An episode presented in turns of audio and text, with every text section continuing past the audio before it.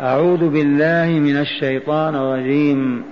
وسارعوا إلى مغفرة من ربكم وجنة عرضها السماوات والأرض أعدت للمتقين. الذين ينفقون في السراء والضراء والكاظمين الغيظ والعافين عن الناس. والله يحب المحسنين. والذين إذا فعلوا فاحشة أو ظلموا أنفسهم ذكروا الله فاستغفروا لذنوبهم ومن يغفر الذنوب إلا الله ولم يصروا على ما فعلوا وهم يعلمون أولئك جزاؤهم مغفرة من ربهم وجنات تجري من تحتها الأنهار خالدين فيها ونعم أجر العاملين. إذا لهذه الآيات الخمس هدايات. إذ كل آية تحمل هداية. وأذكركم أن بالقرآن الكريم ستة آلاف ومائتين وأربعين آية. كل آية تدل دلالة قطعية على وجود الله عز وجل ربا وإلها عليما حكيما قويا قديرا وعلى نبوة محمد صلى الله عليه وسلم وإثبات رسالته. بيان ذلك هل يوجد كلام بدون متكلم؟ مستحيل. فهذه الآية تكلم بها الله وأوحاها إلى من أوحاها إليه وأنزل عليه فهي دالة دلالة قطعية على وجود الله.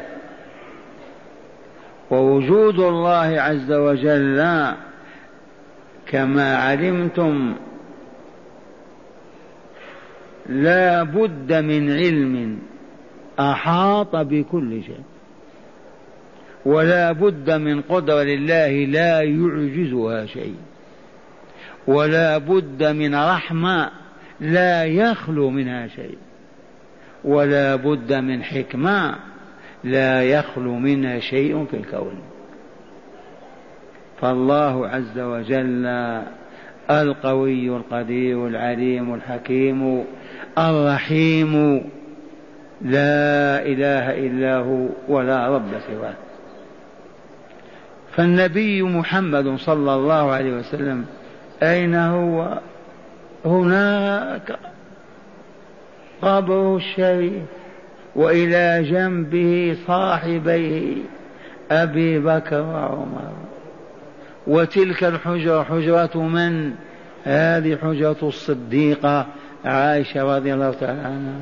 وهذا مسجد وتلك روضته وقد عاش آباؤنا أبا عن أب إليه صلى الله عليه وسلم. فنحن موقنون بوجود رسولنا في بيته في حجرته أكثر من من, من يقيننا بوجودنا الآن في مسجده. فهذا النبي العربي صلى الله عليه وسلم عاش أربعين سنة أميا. لا يقرأ ولا يكتب. أبعد الأربعين سنة يتفوق بحيث والله الذي لا إله غيره ما وصل ولن يصل إلى مستواه العلمي كائن من كان. وهذا القرآن الكريم تحدى الله به الإنس والجن على أن يأتوا بمثله فعجزوا على أن يأتوا بصورة فقط؟ فعجزوا. وما زال التحدي قائما إلى يوم القيامة. فاقرأوا قول الله تعالى من سورة البقرة المدنية إن كنتم في ريب مما نزلنا على عبدنا فأتوا بصورة من مثله. وادعوا شهداءكم من دون الله إن كنتم صادقين. فإن لم تفعلوا ولن تفعلوا فاتقوا النار التي وقودها الناس والحجارة أعدت للكافرين ولن تفعلوا. قالت الحكماء قالت العلماء هذه الجملة بقوله ولن تفعلوا. لا يقدر على قولها إلا الله. لا يقولها كائن إلا الله. ما وجه ذلك؟ لو أن اليابان الصناعة اخترعت آلة صناعية من أي نوع من أنواع الآلات المستعملة في هذه الحياة؟ هل تستطيع اليابان أن تقول نتحدى البشر لمدة سبعين سنة أن يوجدوا نظير هذه القطعة أو الآلة؟ والله ما يقولون روسيا البلشفية الحمراء الملحدة التي تفوقت على الصين واليابان هل تستطيع أن توجد قطعة من قطع الآلات وتقول نتحدى البشرية أن توجد مثلها؟ الجواب لا. فلهذا قول الله تعالى ولن تفعلوا لا يقول هذا إلا الله. لأنه بيده ملكوت كل شيء. ولا يتحرك متحرك ولا يسكن ساكن إلا بإذنه وعلمه وقدرته.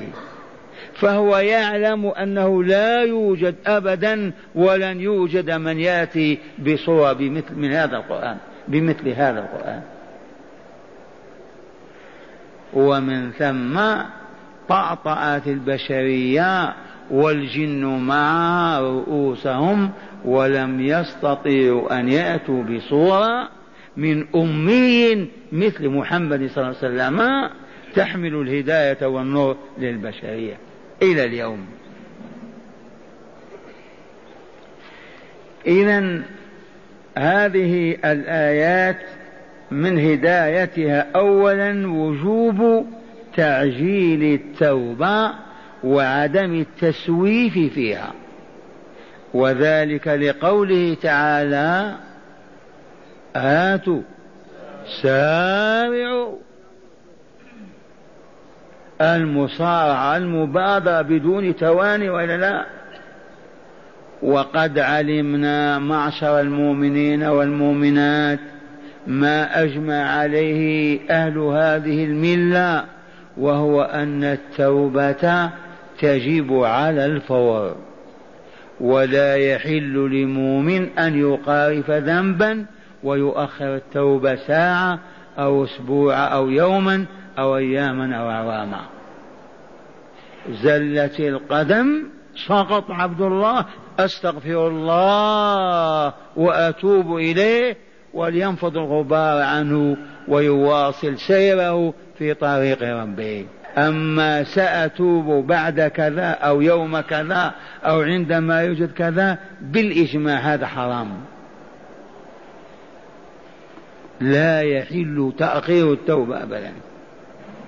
نعم أنت ماشي يا عبد الله أو يا أمة الله في طريقك إلى دار السلام فقد تعترضك عقبات تعترضك حيات تعترضك هواجس ووساوس فتقع. عجل على الفور. وواصل سيرك إلى دار السلام. أما أن تؤخر التوبة إنك لا تدري هل تعيش ساعة أو لا تعيشها. من يضمن لك أن تعيش كذا عام أو يوما أو ساعة. والقرآن الكريم هداية الله. نذكر ما قد علمتم وفهمتم وزادكم الله علما. يا أهل القرآن إذ قال تعالى من سورة النساء قال عز من قائل إنما التوبة على الله. هذه الصيغة تفهمون منها أن الله أوجب على نفسه هذا الحق ولا يوجب على الله أحد ولكن هو يتفضل ويوجب على نفسه ليطمئننا أن هذا حق لنا على الله. إنما التوبة على الله لمن؟ للذين يعملون السوء بجهالة. أتدون ما السوء؟ يا أهل العلم ما السوء؟ كل ما يسيء إلى نفسي بالظلمة أو النتن والعبن كل ما يؤثر على نفسي فيفقدها النور والصفاء فهو سوء. عرفتم السوء؟ إنما التوبة على الله للذين يعملون السوء بجهالة. ما معنى بجهالة؟ فقط الذي يعرف أن الله حرم هذا أو أوجب هذا معرفة يقينية ثم يسخر أو يستهزئ أو يرفع كتفيه أو يخرج لسانه ساخرا مثل هذا لا يتوب الله عليه. لأنه أذنب متحديا لله خارج عن طاعته. الذي يتوب ويقبل الله توبته يعمل السوء بجهالة. نوع من الجهالة. إما ما يعرف الحكم إما أن يقول إن شاء الله يتوب الله علي. أو يقول لو كان هذا يغضب الله لما فعله الشيخ الفلاني؟ أو كان هذا لا بد من نوع من الظلمة حتى يقوى ويقدر على فعل هذه المعصية. لا أنه كإبليس يتحدى الله ويتكبر عن عبادته. ذي لطيفة دل عليها قوله يعملون السوء بجهالة ثم يتوبون من قريب. هذه الثانية. يتوبون من قريب. والقرب هنا نسبي. نحن لا ندري نسبة هذا القرب. فأجمعت الأمة على أن التوبة تكون على الفور. زلت القدم قلت كلمة السوء نظرت النظرة المحرمة ألقيت بلقمة في فيك على الفور الفظها وألقها بعيدا عنك. أما حتى كذا إنما التوبة على الله للذين يعملون السوء بجهالة ثم يتوبون من قريب. فأولئك يتوب الله عليهم. وكان الله عليما حكيما. عرفتم وجوب التوبة على الفور والا لا؟ وسارعوا عجلوا قبل فوات الوقت إلى مغفرة من ربكم وتكونوا بالتوبة النصوح. وإلى جنة عرضها السماوات والأرض. وذلك بزكاة النفس وطهارتها.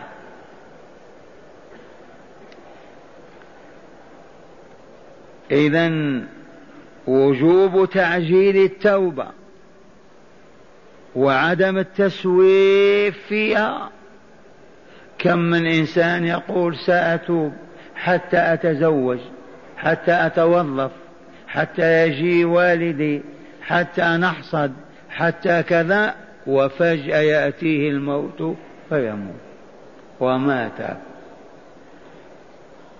الدين النصيحة يا عبد الله اسأل الله أن يحفظك ألا تقع في ذنب. وإذا قدر ووقعت عجل بالتوبة.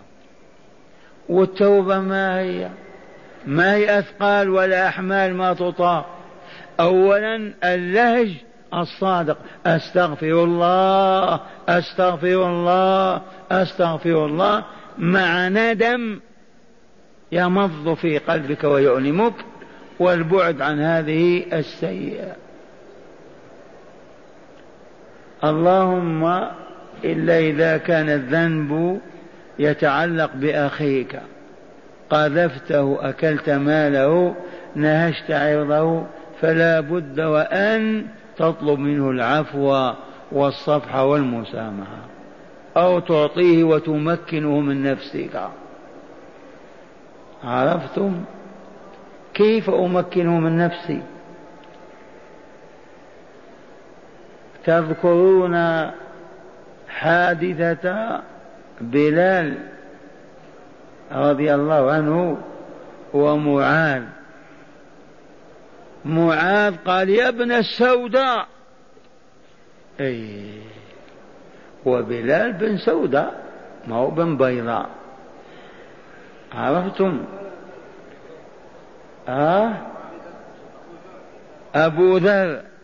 نعم أبو ذر الغفاري. يا ابن السوداء. فقال له الرسول صلى الله عليه وسلم تعير أخاك وتقول يا ابن السوداء. فماذا فعل أبو ذر الغفاري؟ جاء فطرح رأسه على الأرض وقال لتطأن هذا العنق يا فلان. هذا هو جزائي. وقع على الأرض وقال لتطأن بقدمك على هذا العنق. لأنه عيره بأمه وقال يا ابن السوداء فمن الجائز أن تأتي إلى أخيك وتقول فعلت كذا وأنا بين يديك. إذبح. أو تقول أخذت مالك كذا هو بين يديك. أما ما كان الذنب بترك واجب أو بفعل محرم ما حرم الله فهذا التوبة هي الاستغفار والندم والإقلاع الفوري والعزم ألا عودة إلى هذا الذنب بحال من الأحوال. إذا هداية وسارع دلت على وجوب التوبة على الفور وإلا لا ثانيا ساعة الجنة وأنها مخلوقة الآن لقوله تعالى أذكروا أعدت للمتقين. من دلنا على أن الجنة موجودة الآن ولم توجد بعد؟ لأن خالقنا خالقها موجدة أخبر قال أعدت هيئت وأحضرت للمتقين فهي محضرة معدة موجودة. والله العظيم. ثالثا المتقون هم أهل الجنة وورثتها بحق. هل دلت هذه الآيات على هذا الحكم؟ ما هو ذلك؟ اقرأوا. أعدت للمتقين. من أعدها؟ الله. هل يستطيع غير الله أن يعدها؟ لو تجتمع البشرية كل على أن توجد فقط كوكب القمر يمكن كوكب الشمس. مستحيل. إذا تلك الجنة التي وصفها خالقها بما لا مزيد عليه في كتابه وقبل وفاة رسوله صلى الله عليه وسلم رفعه إليها. ومشى فيها وشاهد أنوارها وقصورها وأنهارها ومشى على تربتها بقدميه رائد أول عرفة البشرية حتى لم يبق مجال للريب أو الشك أو يقال الجنة مجرد خيالات. وطئتها أقدام رسول الله صلى الله عليه وسلم. إذا هذه الجنة هي موروثة وورثتها هم المتقون. إذ قال تعالى تلك الجنة التي نورث من عبادنا من كان تقيا. آمين. أبا عبد العزيز أنت سلطان الدرس. نسألك البارح كنت غائبا. تجيبنا. إذا نجد عندك العلم. لماذا المتقون هم الذين يرثون الجنة؟ ما السبب؟ ما العلة؟ ما الحكم؟ أعيد السؤال. أعلمنا ربنا عز وجل أن الجنة يرثها المتقون من عباده نساء ورجال. فنسأل عن السبب عن العلة لما المتقون هم الذين يرثون. لأن المتقين طهروا أرواحهم زكوها بالعمل الصالح والبعد عن العمل الفاسد. فأرواحهم زكية طاهرة هذه الأرواح الطاهرة التي يرفعها الله إليه ويدخلها دار السلام في جواره. الأرواح الخبيثة العافنة المنتنة من أوضار الشرك والذنوب والآثام ليست متأهلة للجنة. دار السلام. الآن عرفنا. هيا نتقي الله عز وجل. لا لا نخرج عن طاعته وطاعة رسوله. وإن زلت القدم وأعمانا العدو وغر بنا إبليس على الفور إذا عرفنا الآية ماذا تقول؟ ها آه؟ لا لا لا. وهم يعلمون أن من تاب تاب الله عليه. على الفور أستغفر الله أستغفر الله أستغفر الله. لن أعود لمثل هذا. فيبقى ذلك الطهر وذلك الصفاء كما هو. ما ينقص. لأن المتقي اتقى عذاب الله بفعل طاعته بما أمر وترك ما نهى. المأمور به يزكي النفس والمنهي عنه لا يلوثها يبقي على طهارتها وصفائها. معنا بيت من الشعر. هل تستطيعون أن تنظروا إلى حقيقته من هذه الآيات التي ندرسها ترجو النجاة ولم تسلك مسالكها إن السفينة لا تجري على اليبس يا عبد الله ترجو النجاة منين؟ من النار وإلا لا؟ ترجو النجاة ولم تسلك مساكل مسالكها إن السفينة لا تجري على اليبس السفينة تجري على الرمل؟ التراب لا تجري على الماء. إذا ترجو النجاة يا عبد الله ولم تسلك مسالكها. ما هي مسالك النجاة؟ التقوى الإيمان والعمل الصالح والبعد عن الشرك والكفر والمعاصي. وسارعوا. إلى مغفرة من ربكم وإلى جنة عرضها السماوات والأرض. أنت تريد هذا ولا لا؟ هل سلكت مسالك الجنة؟ محوت ذنوبك واستغفرت الله منها وعملت الصالحات؟ إي نعم. ترجو النجاة ولم تسلك مسالكها. إن السفينة لا تجري على اليبس قال رابعا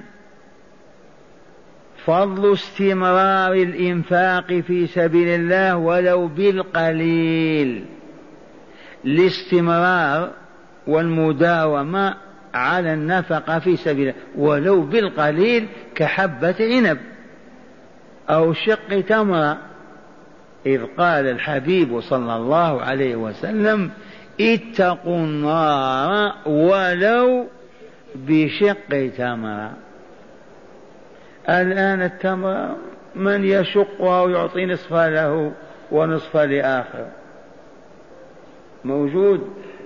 وهذا الشيخ سليمان يوزع علينا التمر. ما يشق تمرة اي نعم.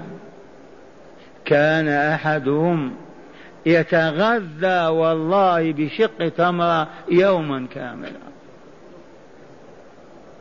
ويبقى النواة في فمه يمتصها ويتلهى بها اليوم واليومين. هيا نحمد الله. كيف نحمده وما منا من يقبل تمرا أو شقها والتمر بين أيدينا. الحمد لله. الحمد لله. إن رأيت أخاك في حاجة إلى شق تمر أعطه اقسم التمر بينك وبينه نصفين وتكون قد اتقيت عذاب الله بشق هذه التمرة ومعنى هذا اتقوا النار يا عباد الله بالحسنات كبيرة كانت أو صغيرة قليلة أو كثيرة. المهم أن يراك الله تريد أن تقي نفسك من عذابه. ما وجدت إلا نصف تمرة. شققتها بينك وبين أخيك وأعطيته نصفها فضل استمرار الإنفاق في سبيل الله ولو بالقليل. هل دلت الآيات على هذا؟ والذين ينفقون في السراء والضراء. في حال اليسر وفي حال العسر. في حال العسر وفي حال الحبس. دائما ينفقون. القليل بالقليل والكثير بالكثير. هذه المواصلة هذه رفعتهم إلى هذا العنان من الكمال. الآية ترغبنا في النفقة ولا لا؟ وطول الحياة. ليست من رمضان إلى رمضان. ولكن في حدود الطاقة. الذي عنده حفنة يعطي منها والذي عنده تمرة واحدة يقسمها أيضا بينه وبين أخيه. ولا يقول هذا شيء قليل. أمة هكذا يوجد فيها فقر أو احتياج؟ الجواب لا. هذه الظروف بالذات لو أقبلت أمة الإسلام في كل ديارها على الله في صدق. لتجلى الكمال في ديارها بصورة لم تحلم به البشرية. لكن مع الأسف سحرونا وأبعدونا عن الله ونحن تائهون في متاهات. خامسا قال فضيلة خلة الخلة الضعف الحاجة والخلة الصفة. خلة فضيلة خلة كظم الغيظ بترك المبادرة إلى التشفي والانتقام. هذه من هداية الآيات الخمس وإلا لا فضيلة خلة كظم الغيظ. وذلك بترك المبادرة إلى الانتقام أو التشفي. هل في الآيات ما يذكرون بهذا؟ والكاظمين الغيظ. والكاظمين الغيظ والعافين عن الناس. هنا ورد في السنة ما يلي. قال فضيلة كظم الغيظ دلت عليها الآية ودعت إليها وهذا رسول الله صلى الله عليه وسلم يقول ليس الشديد بالصرع ولكن الشديد الذي يملك نفسه عند الغضب. ليس الشديد بالصرع. تعرفون الصرع؟ الملاكمون في ملاكم ياباني أو أمريكاني تعرفون عنه؟ ذاك الذي ما لاك موعد إلا صرعه. هذا هو الصرع.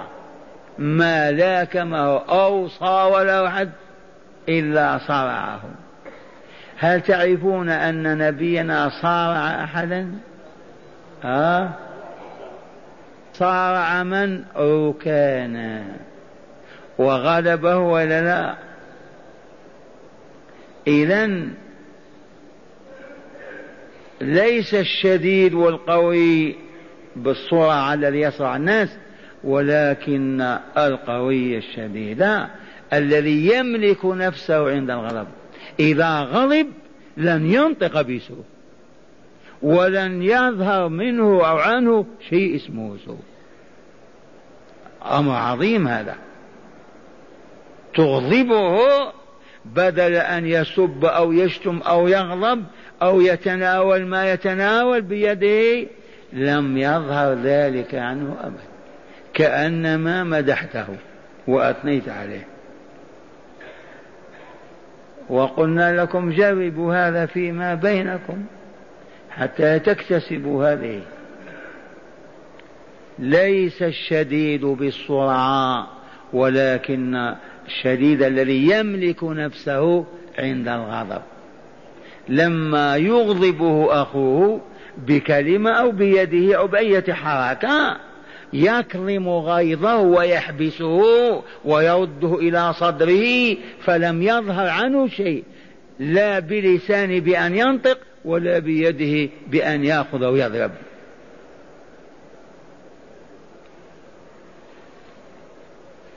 نختبركم إن شاء الله. احفظوا هذا الحديث. ليس الشديد بالسرعه ولكن الشديد الذي يملك نفسه عند الغضب أصحاب الزوجات من بيننا أدنى حركة من الزوجة أنت طالق. لما قال أغضبتني أغضبتك؟ وأنت أي شيء يغضبك؟ يا أم فلان عجلي بالإفطار. ماذا تقول؟ لا لا, لا. كيف تنطق هي؟ هو قال عجلي بالإفطار. أردت عليه ماذا قالت؟ انتظر قليلا. كيف ننتظر قليلا أنت طالق. أو يقول ما تستحين أنت حيوان أنت كذا فهي تزيد تغضب أيضا. لا هو يكظم غيظه ولا هي تكظم غيظه وبالتالي الطلاق الطلاق والفراق. أنا أقول لهم والحمد لله أنا أقول هذا فضل الله علينا قد قلت لكم عاشرنا المرأة ستين أو ثمانية وخمسين سنة. والله ما قلنا كلمة سوء. ولا قالت هي كلمة سوء. ومن ثم لا غضب ولا سخط ولا طلاق ولا غير كيف أنا أعيش معكم في القرية أو في المدينة؟ العام الأعوام ما أوذي مؤمنا في الطريق. لا بسب ولا شتم ولا أذى. ونوذي أختي في بيتي وهي محبوسة من أجلي. فسروا لي هذه الظاهرة. ما أعرف كيف نفسرها. أو ما فهمتم بربريتي. أنت يا عبد الله ما تعيش مع الناس. طول العام في الشارع في العمل في كذا. هل أذيت مؤمن؟ ما تسمح نفسك أن تؤذيه. لما لا تؤذي هذه المحبوسة في بيتك؟ بكلمة سوء. لما هذا؟ كيف يكون؟ نعود ما ربينا في حجور الصالحين. ما تعلمنا ولا هذبنا ولا ربينا. هذا هو السر وإلا لا؟ الذين يتربون في هذه الحلقة الآن والله تجلت هذه الكمالات عنهم. وظهرت فيهم. الذين حبسوا أنفسهم ليتعلموا هذا والذي ما يعلم هذا ولا يحضره كيف؟ أن له أن يعرف. لا بد إذا من العلم.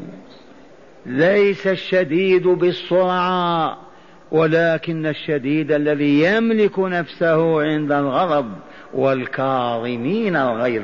تعرف كيف تكظم القربة إذا فاض الماء حتى ما يخرج منها. كذلك لما تصور النفس ويريد اللسان أن ينطق والعين أن تحمر والوجه أن يتبدل تملك ذلك وتقول أستغفر الله أو الحمد لله أو سامحني. قال سادسا فضل العفو عن الناس مطلقا مؤمنهم وكافرهم. العفو عن الناس عن البشر كبارهم كصغارهم أشرافهم كضعتهم مؤمنوهم ككافرهم. من أراد أن يظفر بهذا الكمال ويفوز بهذا الوصف يقوى على أن يعفو عمن ظلمه. وهو قادر على أن يضربه ويأخذ حقه ولكن يريد أن يعلو فلا يبالي بمن آلاه ويعفو عنه ويصفح ويتجاوز. انظر ها هو رسول الله صلى الله عليه وسلم انتبه. كأنني أنظر إليه عند الحصوة.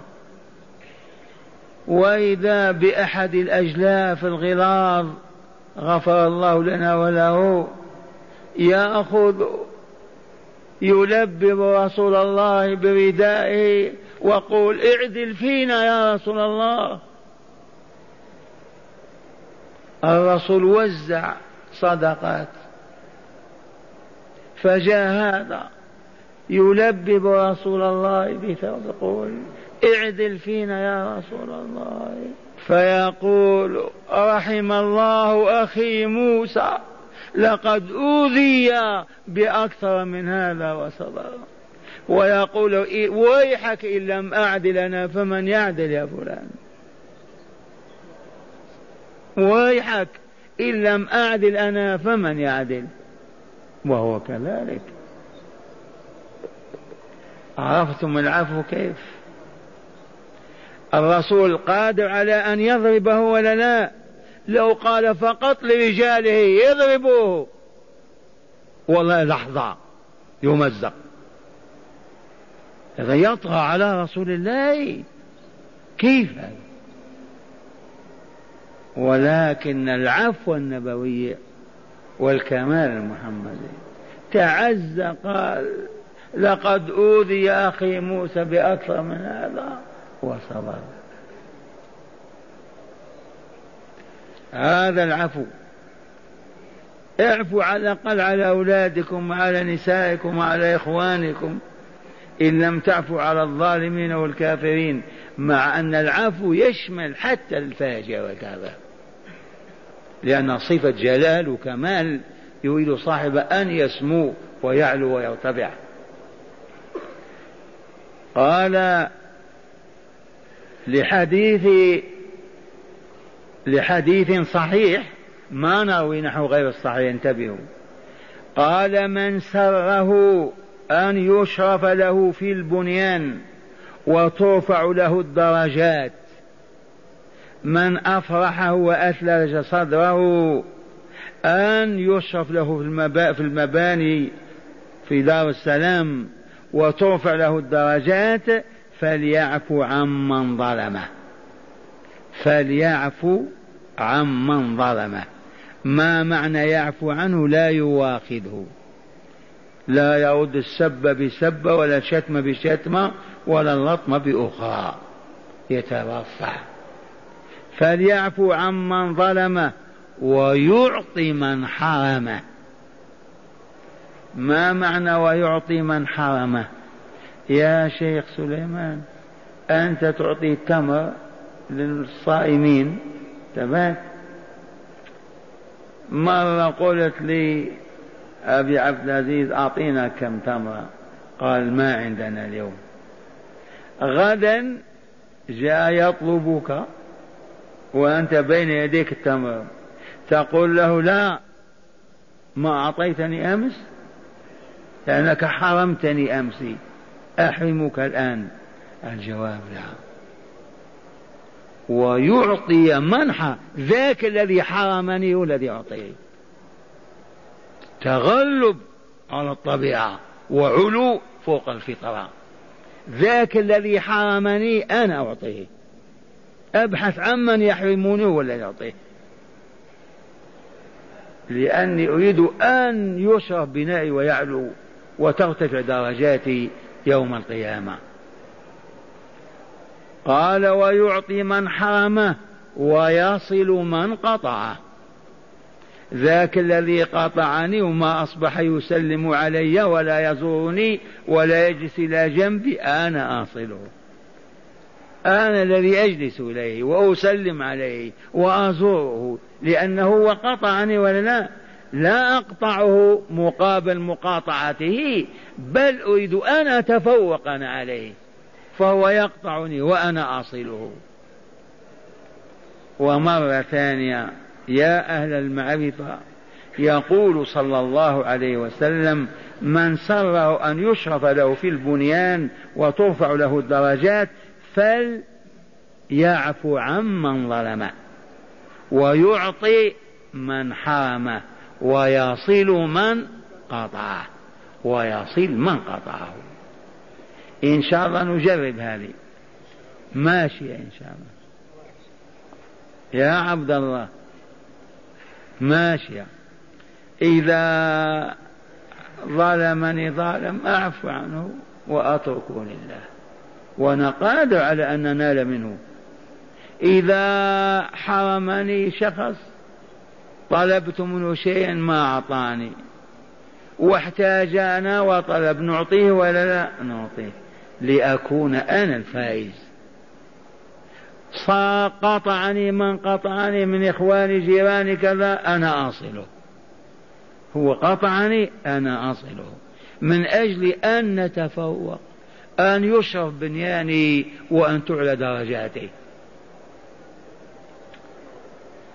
ويقول صلى الله عليه وسلم ثلاث أقسم عليهن. ثلاث خصال ثلاث مسائل أقسم عليهن وهي ما نقص مال من صدقة. ما نقص مال من صدقة. عندك كوم من المال فتصدقت منه بحفنة أو أقل أو أكثر الرسول يحلف أن مالك ما نقص. أبدا. ما نقص مال من صدقة وما زاد الله عبدا بعفو إلا عزة. ما من عبد يؤذى فيعفو وهو قادر على أن ينتقم. ما زاده الله بذلك إلا وينفع والثالثة ومن تواضع لله رفعه الله.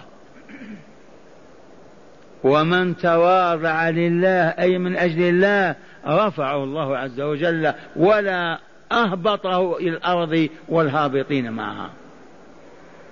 ثلاث أقسم عليهن ما نقص مال من صدقة وما زاد الله عبدا بعفو إلا عزا.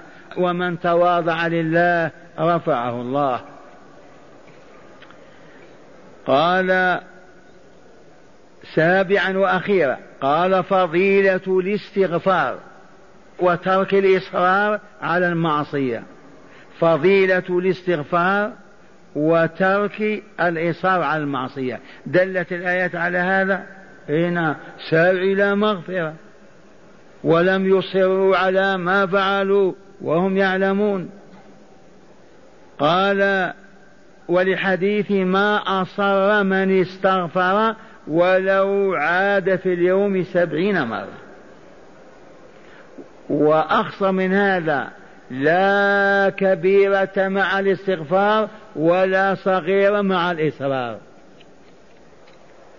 لا كبيرة مع الاستغفار ولا صغيرة من صغائر الذنوب مع الإصرار إذا أصر العبد على الصغيرة تتحول إلى كبيرة وينتقل إليها. وإذا استغفر من الكبيرة وتاب منها ما تعتبر أبدا كبيرة. فلهذا معاشر المؤمنين والمؤمنات ليكون منهجنا في الحياة أننا نستغفر الله من كل ذنب وكلنا عزم ألا نعود إلى الذنب ولو تكرر منا لعجز البشر ولضعفنا. الاستغفار وعدم الإصرار هو الطريق إلى النجاة.